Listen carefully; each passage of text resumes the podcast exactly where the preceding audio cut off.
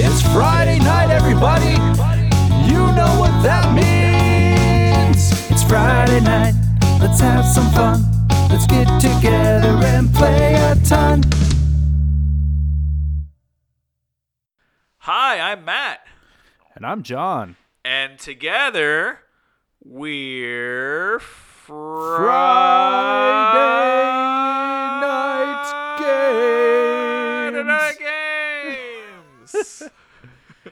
And with us today is our longtime good friend, Mr. Kevin Kwan. Welcome back, sir. Hello, good to be back. Glad to be here. Great. Are you ready for today's topics or what? Yeah. Well, Kevin, on today's show, we're going to discuss an old genre that's making a comeback roll and write games.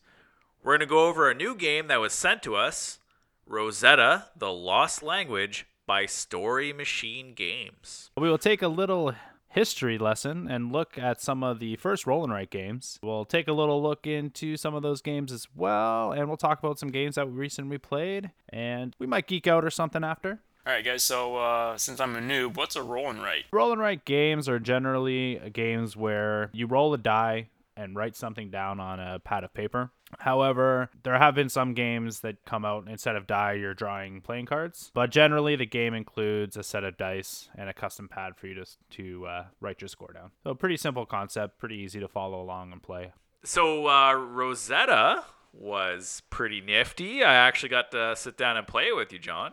It was uh, quite a fun experience. You want to talk a little bit about that?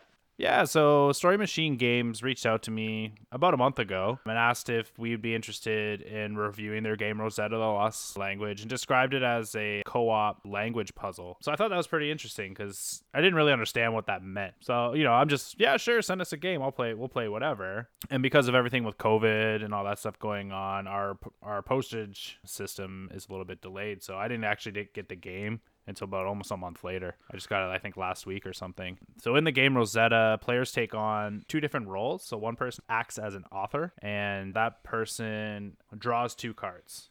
So one card is an, ins- an inscription, so it has almost like hieroglyphic like images on it, and then you flip a location card. I think the artwork on it's beautiful. Like, it almost looks like a landscape painting where you draw uh, inspiration as to what the inscription means, and then once you find out the meaning, you write it on uh, one of the cards provided, and the other players will act as experts and they're trying to come up with the meaning that you made making guesses. They're writing guesses on the cards and if they're on the right track the author clues them in so they'll, they'll give them hints along the way. And if they're not on the right track they'll just say nope they'll scratch the uh, the card the, the guess down. So the experts have 10 guesses to guess the meaning of uh, the inscription. So actually we had a lot of fun and i liked how our group did it because we played with uh, the four of us and I really like that two of us went like super serious with the meaning, and then two of us went super silly with the meaning. You also played this game two player Right. with your wife, and then you played it four players with myself, you, Bill, and Novi. Right. I had the four player experience. Can you describe the two player experience? Compare it to what we what we did with four. Yeah, I mean the two player experience was decent. I think I had more fun playing it as the four player experience. I think more players, the better interaction because the author doesn't. I mean, you can talk as much as you want. There's no rules against it. But I think just with how everything's set up, it's good to just give hints with the cards that are being drawn rather than using your voice. Um, it was fun interacting with everyone else uh, when we were taking turns being experts than it was just being an author or an expert. Yeah, I I definitely had a lot of fun being an expert. Uh, The, the experts are the people who who would try to guess, right? Am I am I right? Right. Okay, yeah. So I had a lot of fun doing that. With, with three people, it was very easy to like kind of like throw out ideas. And I noticed, like for instance, myself, I might be on one track. Like my mind just might be on one single thing, and that's all I'm focused on. And then someone like yourself, Jon, you would throw out, "Hey, Matt, no, you're not thinking of this, right?" And then our ideas kind of come together. I'm sure you're thinking the same thing, and their ideas kind of come together, and that's when you start solving the, the problem that's in front of you. You're trying to guess what the author wrote. Right, and in my in my two player game that I played, I think my wife picked uh, word. I think her word was like trailblazer or something like that, and like that's just It's hard. That's a hard. that's a hard word. a hard Yeah. word to guess. Number one, and I was kind of on the right track at one point, and then I got like kind of side sidelined, and I was going a completely different direction. So, I mean, the goal is to create is to come up with like easy words so that they're easy to guess. Yeah. So let's think of that for a second. Yeah. So a card has three. Looks like hieroglyphics. Right. and the location ha- is a location and and you're trying to use the hieroglyphics to come up with something at the location that's actually not there Right. So you look at the location card and you're not allowed to create a word of something you see on the location. You just have to be inspired by it. So it's really cool. So you look at the you look at the inscription. I forget what the word that I had that I used. Oh, mine was like cooking, right? I think I think was the was my yeah cooking was my Yes, my, my was, meaning. yeah. So um my my meaning my meaning I saw was cooking, and the location it looked like kind of like an uh, like a Native American landscape. There's like a tent. I think there's some like almost look like a campground. I guess maybe my inscription it kind of looked like a person holding kind of like a piece of like a triangle, like piece of bread or something. And then I think that resembled fire. every card has three technically symbols on it so what you did was you took that that card and you're like this looks like that to me Right. it looked like a person cooking so you had to sit there kind of turn the image into something Right. because because you can only put one word on the the author can only use one word he can't use several words it has to be one word Right. Yeah, so I kind of I kind of make like a meaning for each symbol that I see.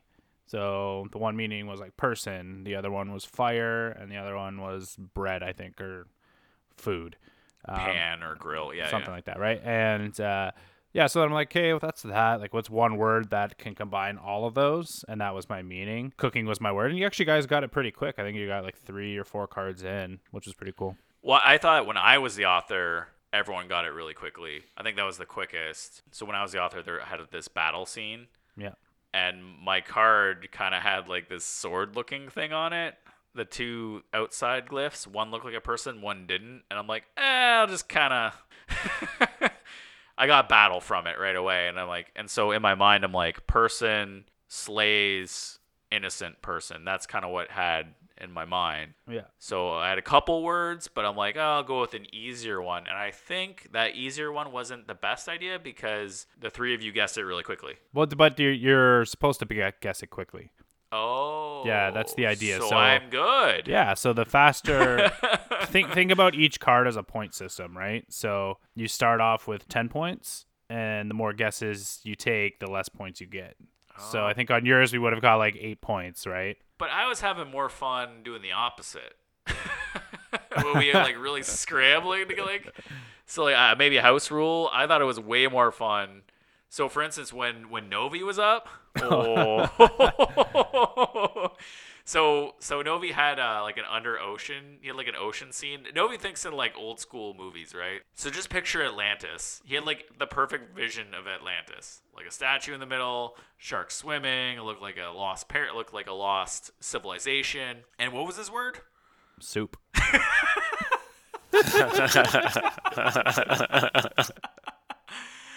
and like and everything on his every hieroglyphic like nothing really only one of them really matched Uh, it was it was oh, funny. I wasn't it like the it was kind of looked like a spiral yes or something? that was, Like, that was soup. And I was like no every every every symbol was soup to Yeah. him that's what it was yeah and he was just like so we're like we're playing it and we're like man i don't even know what he's talking about and i guess at one point i said it out loud right He said because i made a joke i'm like i'm like because at one point i'm like i don't know what this is i'm like Oh, eh, because we said like shark fin soup or something like that. yes Like as a joke. Yes. Yeah, and that's what it was.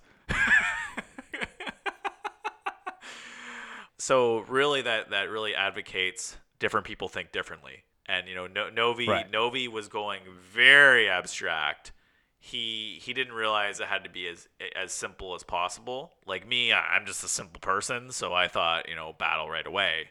And I was and I actually wanted it to be a little bit harder because I thought we would have more fun doing that. Or, or Right. more fun guessing, right? The more guesses, the more fun you're gonna have. So that's why I made it. I thought it was gonna be hard, but it wasn't. And then you know, Novi Novi actually thought it was gonna be easy, but it was totally not easy. But I, I saw where he was going. I mean, you got to know the person too, right? And how they make those like assumptions and jokes, and and you know, it just played out differently. But I think all four of us had a great time playing it. It was very satisfying the rounds you played. Yeah, I think if like one person gets to be the author and expert in a game, then that's that's pretty satisfying. Yeah, and and I also think that we had that sweet spot of four players. I don't know if more than five or six. I don't know if that would be as much fun because again, you're gonna have people muted. It's just like wavelength, right? You're gonna have people muted as they're trying to talk. Two Right. seemed like it was too few because you don't have enough ideas flying around, right? Because it's just you and the other person. You can't talk to the other person. So th- those are my thoughts. I thought it like three, four, maybe five would be a nice sweet spot for the game. Right. I agree. But I had a blast. That was awesome. Very fun. I've noticed that roll and rights are kind of becoming the trend again. Whoa, Uh, a lot of games coming out. Don't you say that. Don't say what? I'm just kidding. No, they are. They are. Um, what what games have you noticed? What games have kind of popped? Dude, in? like every game's a roll and write now, dude. Got like Railroad Ink., Welcome to Kingdomino Duel. let's let's explore a little bit of history behind roll and rights. All right. So the first roll and write that was commercially successful was actually Yahtzee. Have either of you played Yahtzee? Oh yeah. Yeah, I haven't. Actually, that was like one of the first games that my wife and I bought when we started our board game collection was Yahtzee. Really? Correct. That's pretty cool. Um, did you also play the very first Roll and Write that is on Board Game Geek ranked 18,836? Clearly not. Spare time bowling from 1940.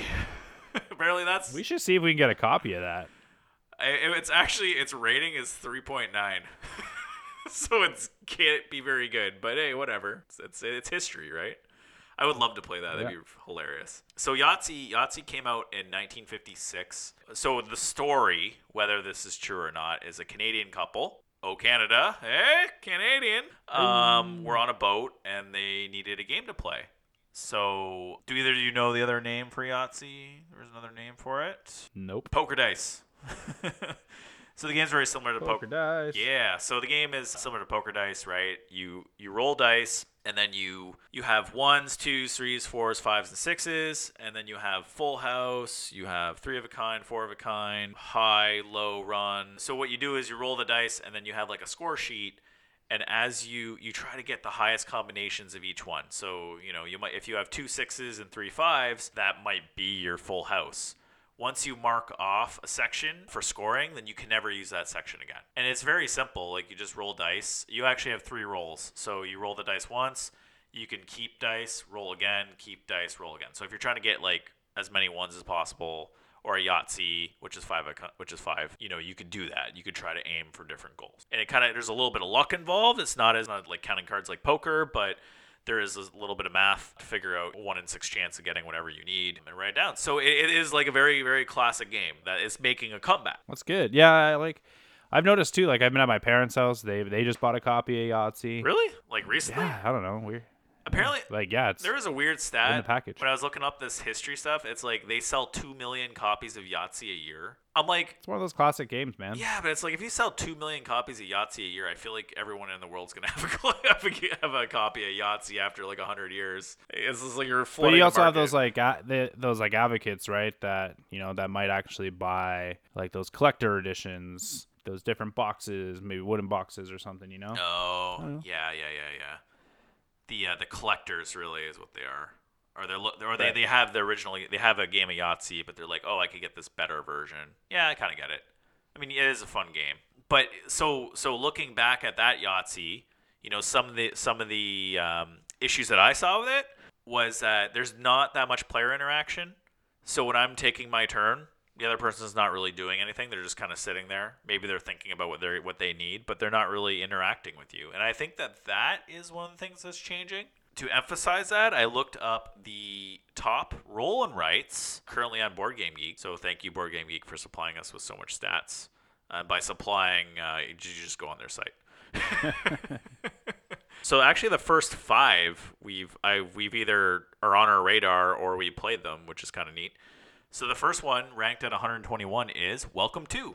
That's a great game. That's a great game. So how is that different than our Yahtzee, you know, simple roll dice, write down? So in Welcome to, you're trying to build your perfect neighborhood. So your your paper that you have, it's a row of streets, and basically what you're trying to do is place the addresses from lowest to highest number, and then add in like pools, uh, parks, fences, and stuff like that along the way. So, but instead of dice, you you draw cards, and the cards have an address number and like a feature, whether that's like a pool or a forest or something where you can manipulate the addresses to better suit your needs. I, there's still not a ton of player interaction in it, but what's cool is you also have these like side objectives where you know you might have to get six houses in a row with like in like a fenced area. Mm-hmm. and there's three of those and basically once one person gets it no one else can. So you're kind of trying to compete to get all these bonus points at the end. So you have to be strategic at, as to what you're trying to achieve is- in that objective spot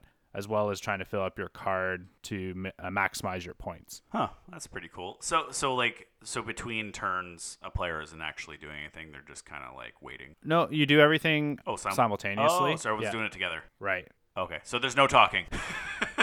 i mean you can talk but it's not like you're talking about what you're doing or You're very into the Stuff like yeah. that. I, mean, I feel like you'd be very into the the turn, right? right Drawing and uh, writing. Yeah. My brain can only do two things. I, I don't know if you guys been were thinking this. It just actually popped in my head while we were talking about it. A lot of a lot of game regular board games that aren't roll and rights get a lot of flack when you have to use dice because it's all just luck of luck of the the throw, right? Yeah. So how does- Yeah. So how does that really like affect? Like, why do you think roll and rights are? Do you think maybe that's why roll and rights or rolling color or drawn right instead of just using all dice? Uh, I don't think that has much to do with it. I think people complain about luck because they want to have more skill when they're doing things. Like, like I'm, I don't know. When I when I play a game, like I don't really. I actually like the dice-based games. Mhm. That element of luck kind of gives you a million different possibilities. Right. Whereas, like you know, when you play a game that has an outcome and you know the outcome, it's not as interesting right? Like you like you can get up to a point where the outcome is pretty obvious. You're gonna lose, or you're gonna win, or you know what cards you have to play, and that's great. But at the same time, it doesn't change the course of a game. Like I guess like you're saying that, but then you also gotta remember people love Dungeons and Dragons, and Dungeons and Dragons is all dice based. True. So you know you're it's always the luck of the dice. Yeah, sometimes you're rolling twenties, sometimes you're rolling one. Sometimes you have loaded dice that all they do is roll twenties, you know, and that's and, and that's the thing. Like people like that, right? So Right. so so I actually think people like rolling dice. I think it's just in our nature to have that randomness. So you're one of those street uh, dice people, eh, Matt? Yeah, the alleyway. all my dice are loaded. what about you, Kev? What do you think? You played a little D and D with us. I mean, the randomness and the dice are necessary because if not, then you like you said, you'd have a really straight course. You'd have straightforward. You know, if I do that, if I do A, B, C, and D, then I will win. Or if I miss a step, I do A, B, C, skip D because I failed to do something in a path, and then jump to E, then I lose. So the dice adds a randomness factor to it, so that your whole game isn't just strictly based upon hey you guys like you and matt and jon are experts and know all these board games and then if i were to jump in i know nothing next to nothing and then i would just pretty much like Well, I mean, on, on that note, Kev, like you're completely right. You know, I'm the rules person. I read all the rules all the time, and a lot of a lot of what I like. Not that I'm like trying to win, but I tend to win because I already know what the strategies I need to have, right? And while everyone else is just rolling dice to try and figure out what's going Right. on. yeah but then it gives you a chance to come back and make like a strong move if you do have a good roll like let's say i do roll 20 it's like all right i do a critical and then i you know take out your guy in d&d or something along those lines. So it is a necessary factor. The randomness is uh it, it keeps it fun. It keeps it interesting. So the other the other games, that's pretty clever by Wolfgang Warsch, uh, distributed by Stronghold Games, is sitting at rank one 133. After that, 233 is Cartographers, a Roll Player tale. So it's really popular due to its Spiel des Jahres nomination. And then Twice as Clever, sitting at 434. So I actually have played Twice as Clever, and that's pretty clever by Wolfgang Warsch, distributed by Stronghold Games. That you can actually play online too. I think last week before our podcast, I sent both of you the link to it, and you could just randomly play it. It's those two games are like Yahtzee on steroids. So instead of instead of trying to roll for poker things like you know four of a kind, as many ones as possible, you're actually you actually roll dice, and then you you choose one of the six dice that you rolled. All the ones lower than that get put on like a silver platter. The one you chose goes, it's now taken away, and then you roll the leftover dice, and you have about three three of those rolls per turn. And then basically you're filling out these sorry you're filling out these five play areas, and each play area basically determines how much points you have at the end of your game. Okay. So the one thing I did find with that game, so I played that with uh, Samantha, was that there wasn't a lot of interaction between rounds. There there was a little, there was a little. So when you roll the so after your turn's over, whatever dice are on the tray, the other players can then choose one for their board, which is a very common mechanic you see nowadays with roll and rights. Cool. Real quick, what's the Spiel des Jahres uh, award that you guys are talking about? It's a Game of the Year award coming out of Germany. Basically, it's like one of the highest awards that a board game can get. Spiel des Jahres is like a governing excellence award body. Like they they they look at all the board games and they decide what is one of the top games of the year. They they base it on a, like a, lot of different things like innovation and art concepts. Is it accessible? Is it family oriented? Things like that. And they say that any any game that wins the award or even gets nominated expects like a huge jump in sales. And we've Right. and we've already seen that. Like the crew, the Quest for Planet Nine was a fantastic game and was nominated. I don't know if it won. I think they did announce the winners recently, but it already like just being nominated had a huge jump in sales, which was in- which was incredible and became like a very popular part of Board Game Geek, their hot list. I don't think they've done the the winners yet. I, heard Hedgehog Roll won kids game maybe. Maybe they did kids game. Speedy Roll won the kids game. There you yeah. go. Yeah. Oh, so yeah, kid children's game of the year. Right. So maybe they haven't done the Yeah, other ones. Maybe they're just doing No. them slowly. Yeah. So I mean, the top four games we played three of them, and Cartographers is on my list to play. I, we just haven't. I just can't get a copy of it. and we're stuck here in Canada, so I can't get anything shipped to my to the office. So we're just like, uh. But that's pretty clever. Twice as clever. I played. You played Welcome to. Um, I did actually get to play a game recently that I really like. It's called Roland Roland Wright, and I talked about it on one, on our, one of our previous shows. Hi, everybody. This is Kevin. Just quick clarification because Matt's a goofball and didn't mention this during the show. The game that he is referring to is Roland Wright, spelled R O L A N D, second word W R I G H T. Not to be confused with the genre Roll and Write, which is the topic of the show. All right, back to the show. and it is a roll and color, which is super cool. So you you have six dice, you roll them, um, you group them out, and then you being the person who rolled gets to choose whatever color you want. You then take that out of the dice pool. You put a little mark on your board, and then the next, and then everyone else gets to choose from the leftovers. So whatever colors are left over. Many several players can pick the same dice. After they've chosen their dice, everyone gets an action, and the actions are super cool. You just erase a dot on your board, and it lets you do different abilities. So you might be able to draw more cards. And the whole idea is that you're creating patterns on your board to satisfy these cards you draw.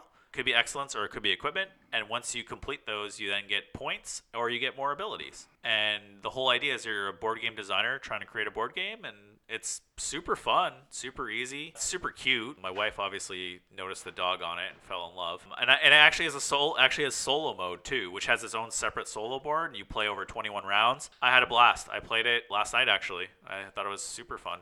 I actually liked it better than That's Pretty Clever and Twice as Clever. I haven't played Welcome Nice. to, but I can tell you it's better than those two games, in my opinion, and I would love to see it rise a little higher than it is. So Cool. And what's what's cool about the roll and rights game too, because they're like they're pretty accessible and pretty easy to play, pretty much out of the box. I see a lot of games jumping to digital as well. Oh yeah, they're like perfect for digital. Perfect, right? Right. Like a dice rolling mechanic, or in this case, like just color. You just tap a dot. I, I don't. I don't know if they have one. By the way, uh, it's by Perplex Games. If you're interested in purchasing uh, Roland Wright, I highly recommend it. Yeah, I was gonna say because there was a game when you were at PAX. Uh, oh no, maybe when you were at Gen Con. I don't remember. Maybe when you were at Gen Con, I wanted you to pick up the game on tour for me. Oh yeah. It was a I Gen. I, even forget if you were. Gen Con or PAX I South, but uh, but what was cool with that, uh, they were offering a, a little while ago. I think it was like a free uh, download uh, as their their app.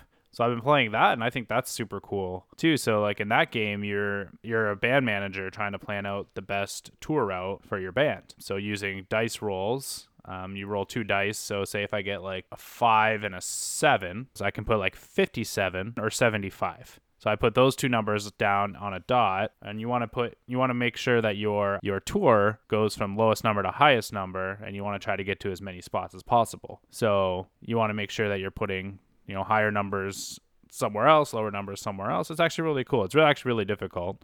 Is it uh is, is it a solo game or is it like a multiplayer? I think you can play it multiplayer, the board game, but I played obviously the the app is solo. But yeah, it was really fun. So I think that's really cool. It's a nice little jump to digital because it's uh, super easy. I know like Yahtzee's got an app and all that stuff as well. So Okay, so we did we discussed a bunch of different games and they're like roll and write or draw and write or roll and color. Is there anywhere anywhere we can see this going? Like could there could there be another mechanic that they're just not seeing that maybe comes to our mind? oh, dude, I'm not gonna say that because that's our get get rich quick scheme.